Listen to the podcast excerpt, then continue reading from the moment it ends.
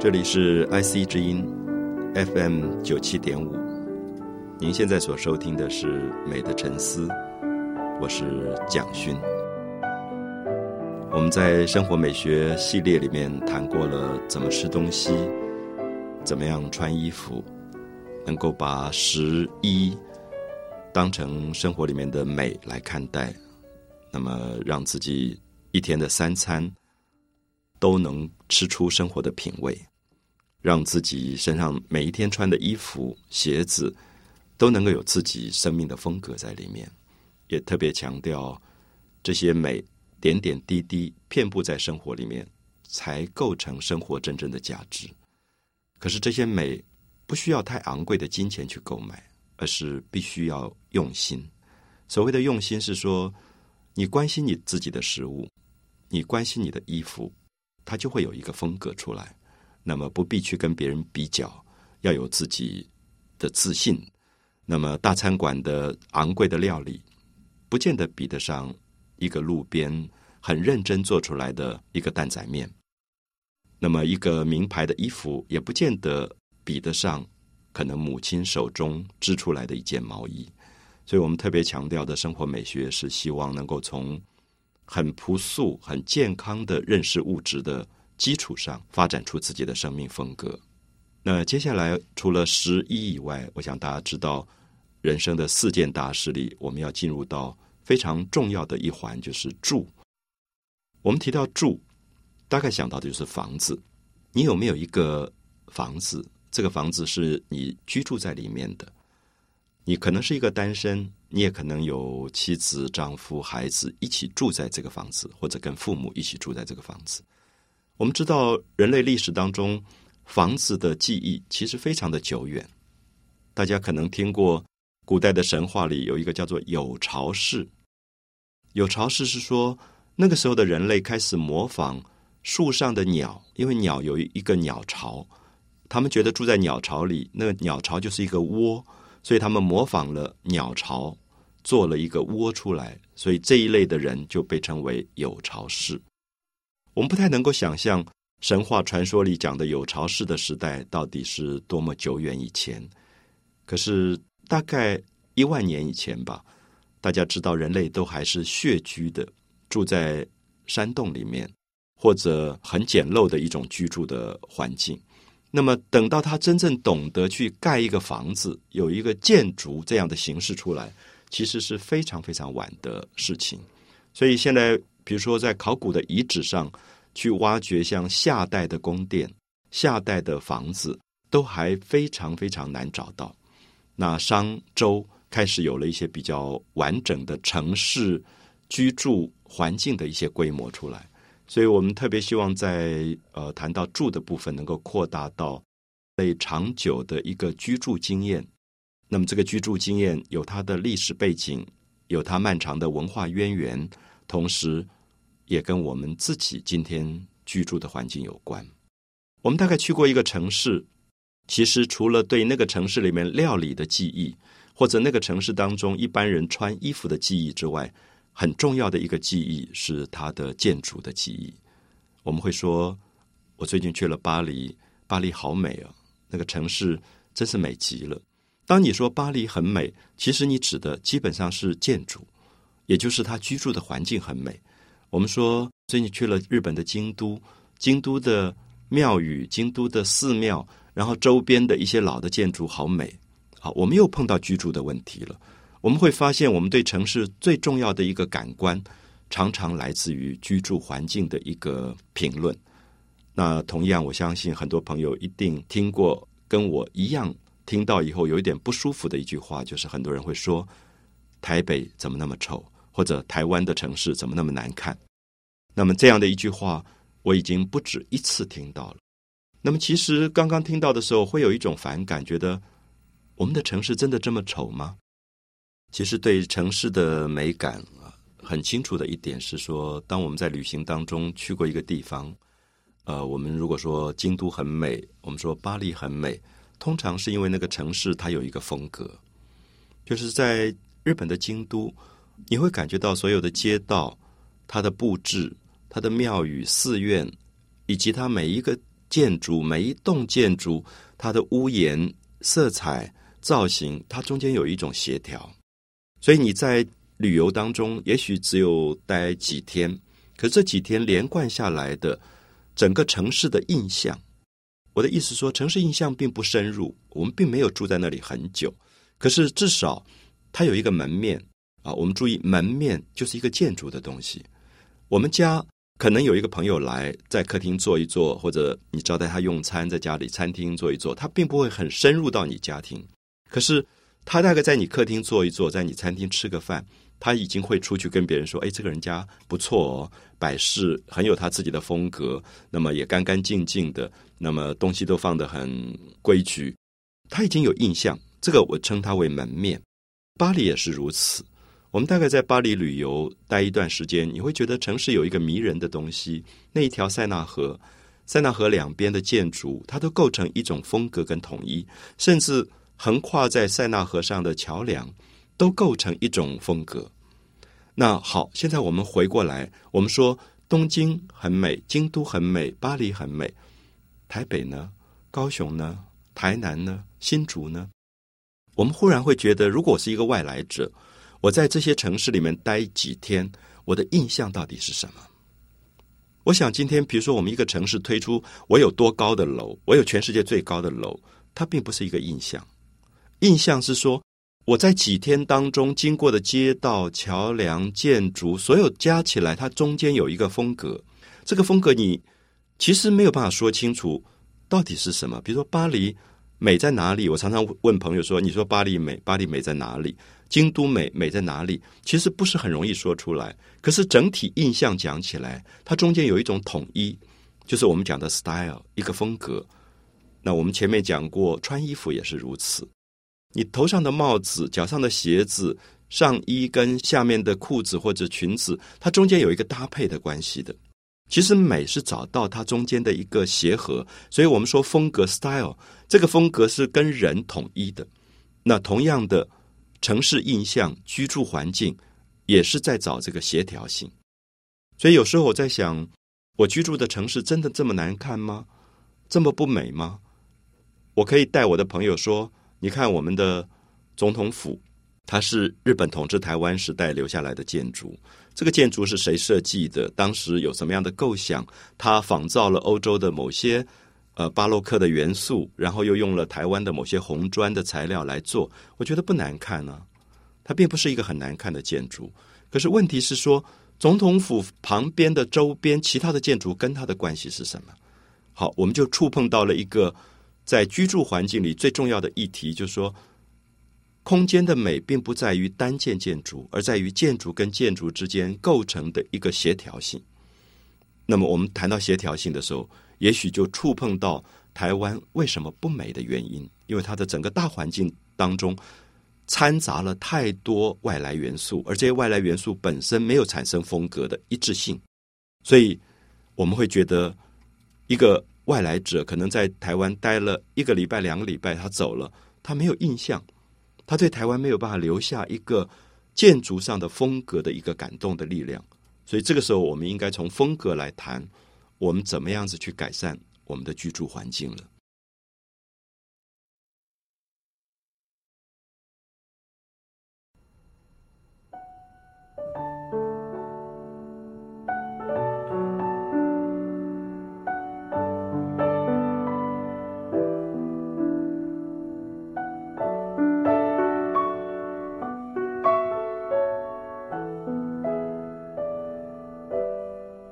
都听过，在晋朝有一位大诗人叫陶渊明，他有很有名的诗，说“众鸟心有托，无益爱无庐”。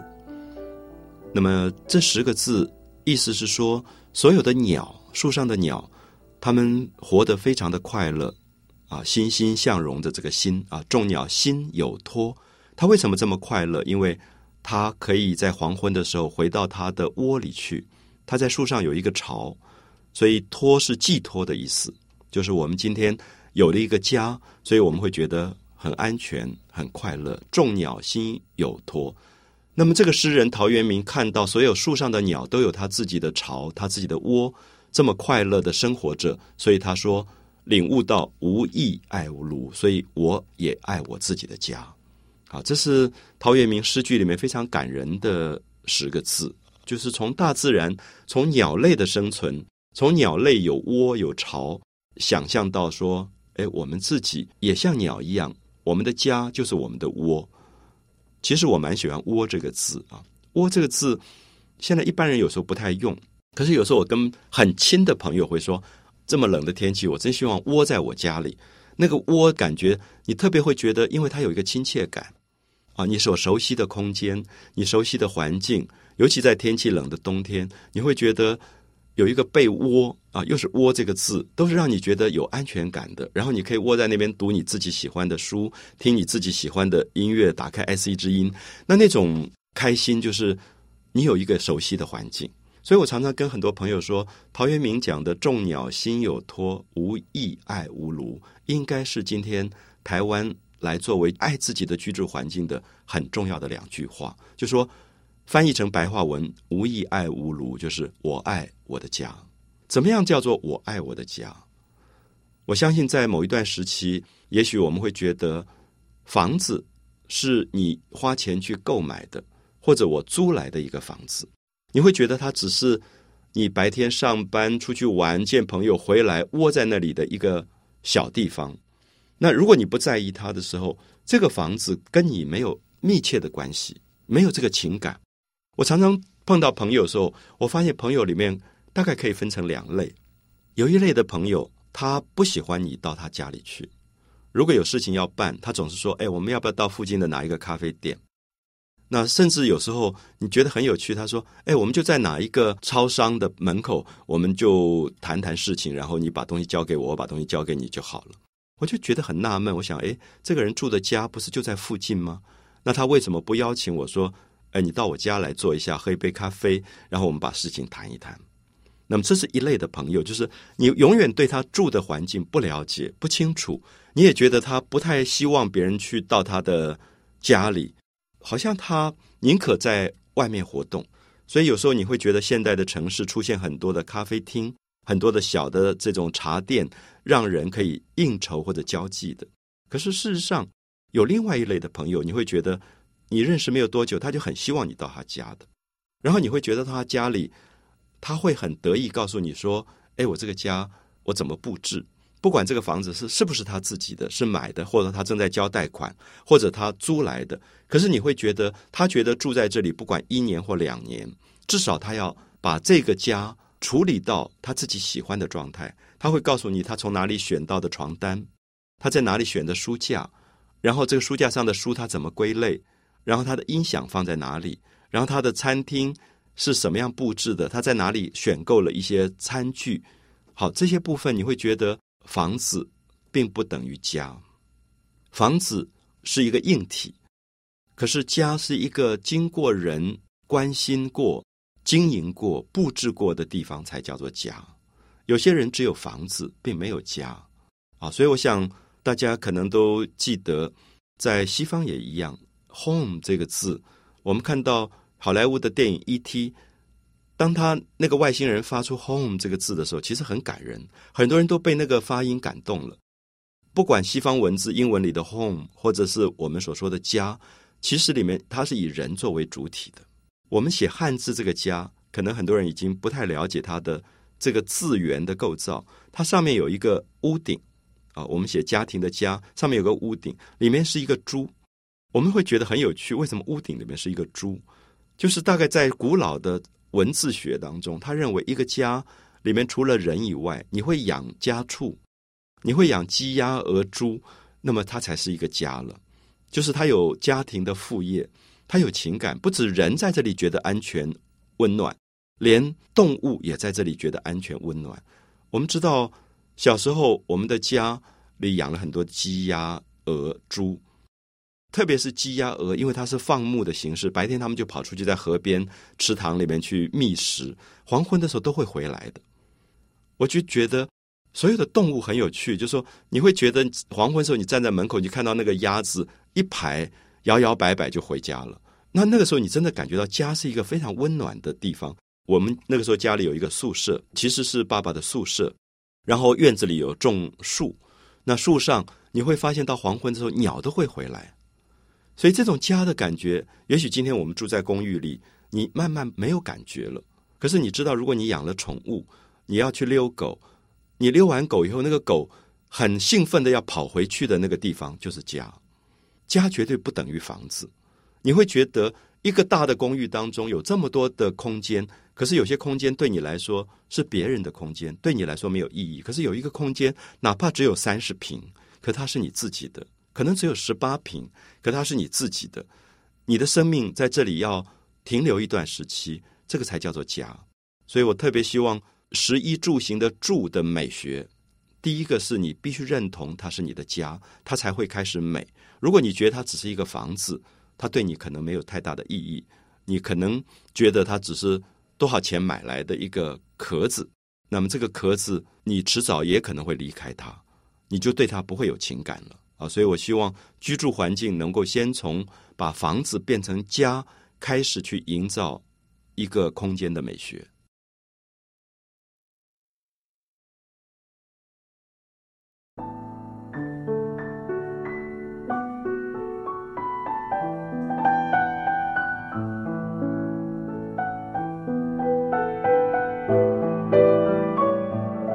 我们在生活美学里提到了跟我们息息相关的居住的美学，如何把自己的房子变成一个家。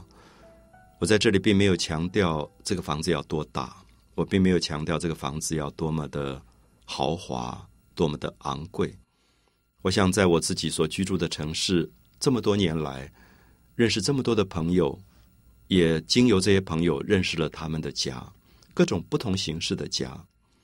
七零年代，我刚刚从欧洲读完书回来，然后台湾的经济刚刚起飞，很多旧的房子被拆掉了。我记得那个时候，敦化路变成了很重要的一个新开发的东区，盖起了很多的大楼，卖的非常非常的昂贵。而当时这个昂贵的地段，有一个古老的建筑叫做临安太古厝。那么这个临安太古厝当时面临到要被拆除的命运。那么由于很多建筑的学者、很多历史文化的一些学者出面。最后，临安太古厝被保存了。可是，临安太古厝等于是整个拆掉以后，重新复建在基隆河边，把它迁移了位置，因为它阻挡了这个城市的现代化。我们其实碰到了一个问题：如果今天在巴黎有人要发展巴黎最中心的区，就是圣母院所在的位置，就是塞纳河里面的那个岛，那是最昂贵的地段。如果觉得这个地方如果拆掉一个老教堂，盖起一个三十层或者一百零一层的大楼，那么不是大家都发了吗？如果这样考虑的话，我相信全巴黎的人或者全法国人可能都要出来抗议，因为他们觉得破坏了他们城市的美观。可是美到底是什么？我们在这里了解到巴黎为什么美，因为它有城市的记忆，它对所有过去的人生活过的遗址遗迹，他都不敢轻易的毁坏它。这个时候，我们开始了解到，为什么许多外国人来到台湾，对台湾的城市没有印象？因为我们的城市是一个不断消除记忆的城市。我们所有的房子在七零年代、八零年代当中轻易的被拆除，因为一转手，它就可以变成土地上的昂贵，或者是建筑上的昂贵的一个收入。所以，为了发财，为了这个土地上的买卖或者房子上的买卖，其实我们让一个城市变成非常的丑。那么今天其实要弥补，已经是非常非常困难的事。以台北来讲，过去的淡水河是一个台北的母亲，这条河流养育了很多人长大。那么这条河流最早的船可以一直到万华，就是 Manga。那平埔族的语言 Manga 就是船的意思，所以万华变成了一个繁荣的商业区。后来，这条河流慢慢被所有人丢下来的废物堆积淤浅，最后只能到延平北路这一带大道城，所以大道城变成繁荣的地区。慢慢，这条河流再度淤浅，迪化街的这个地方船也上不来了。最后，大龙洞变成四十四坎的商业区，变成新的繁荣区。所以我们可以看到，这条河流有它的历史，有它的记忆。所以，如果你在万华找一些老建筑，大道城、迪化街找一些老建筑，大龙洞找一些老建筑，你可以看到这个城市的居住的历史年轮。它其实跟巴黎的塞纳河一样，非常的美。可是，曾几何时，我们把整个城市的重心从西区移到了所谓的东区。我们整个把西区当成是一个弃养的状态，就是我们不要它了。这个老母亲已经老了，我们不要它，我们就把它丢弃了。所以这个城市之所以不美，是因为它没有人的感情在里面。它要在东区重新营造一个可以繁荣富有的城市，可是我们一再强调，物质的财富并不等于美。所以这个岛屿上的城市一个一个变成丑陋的城市，是因为它其实是一个薄情的岛屿，因为他没有过去的记忆，他对过去没有感谢，所以我们才了解到京都为什么美。京都可以把一个城市从它唐代一千年前接受的唐代文化整个延续下来。所以，如果大家看到京都的平面图，整个城市像一个棋盘一样的形式，因为它模仿了当时唐代长安城的格局，所以它的整个城市的布局到今天没有被破坏掉。然后，它所有的庙宇、古老的寺庙、它的蓝山、它的东山、它的东边跟西边的蓝山各自有两个重要的文化区。那么，这些都在它即使要发展现代化的过程当中，它都不可以随便毁损掉它过去的历史记忆。当我今天到京都去，我坐飞机到大阪，大阪的飞机场是一个最现代化、最美的飞机场。然后我坐火车到京都。那个火车站是一个最现代化的火车站，可是这些现代化不影响到他要尊敬古老的建筑。所以我的意思说，现代化是一个科技的方便，可是这个科技的方便让我坐飞机到大阪，大阪下来以后走过一个最方便的飞机场，坐火车到京都，然后我可以看到古老的历史跟文化。可是今天，如果我们有一个最现代化的飞机场，我们要来台湾看什么？如果大家来过以后都觉得这个城市、这个岛屿的城市都这么丑，别人不要再来了。那你盖再好的飞机场都没有用。好，所以我想，这里当我们讲到居住品质的时候，我们其实希望在二十一世纪的初期提醒大家：我们因为富有，我们糟蹋了自己的城市，我们糟蹋了自己的居住环境。我们如何能够做更多的弥补？当我们到新竹。我们看到新竹曾经被荒废的一个古老的城门，经过现代的建筑师重新去改造，把它设计出来，变成一个美丽的城门。然后在那周边做了很多的广场，有很多文化的活动。这是新竹人的骄傲，因为这个城市一个曾经被遗弃的风景，重新又被重视了。或者说，曾经有多少人在新竹长大，他们从初中、高中一直到上班，他都在一个戏院里看电影。而这个老戏院有一段时间随着岁月没落了，可是今天经过文化者的重视，这个戏院重新被装修起来，保存下来，大家可以一起祖孙三代回忆一个戏院的记忆。那么，这是新竹的记忆重新被找回来了。所以我相信，今天也许大家觉得台湾的城市还不美，可是开始美起来了。也许从新竹这样的规模不大的城市，慢慢找回了一些记忆。那么，我们的居住环境、我们的生活品质是在改善中，并不是一个绝对消极的、绝望的状态。可是，必须大家有更多的关心，就是至少停止对古老的古迹的毁损，能够保存下来。接着再来谈我们自己的家如何让它变成一个美丽的空间。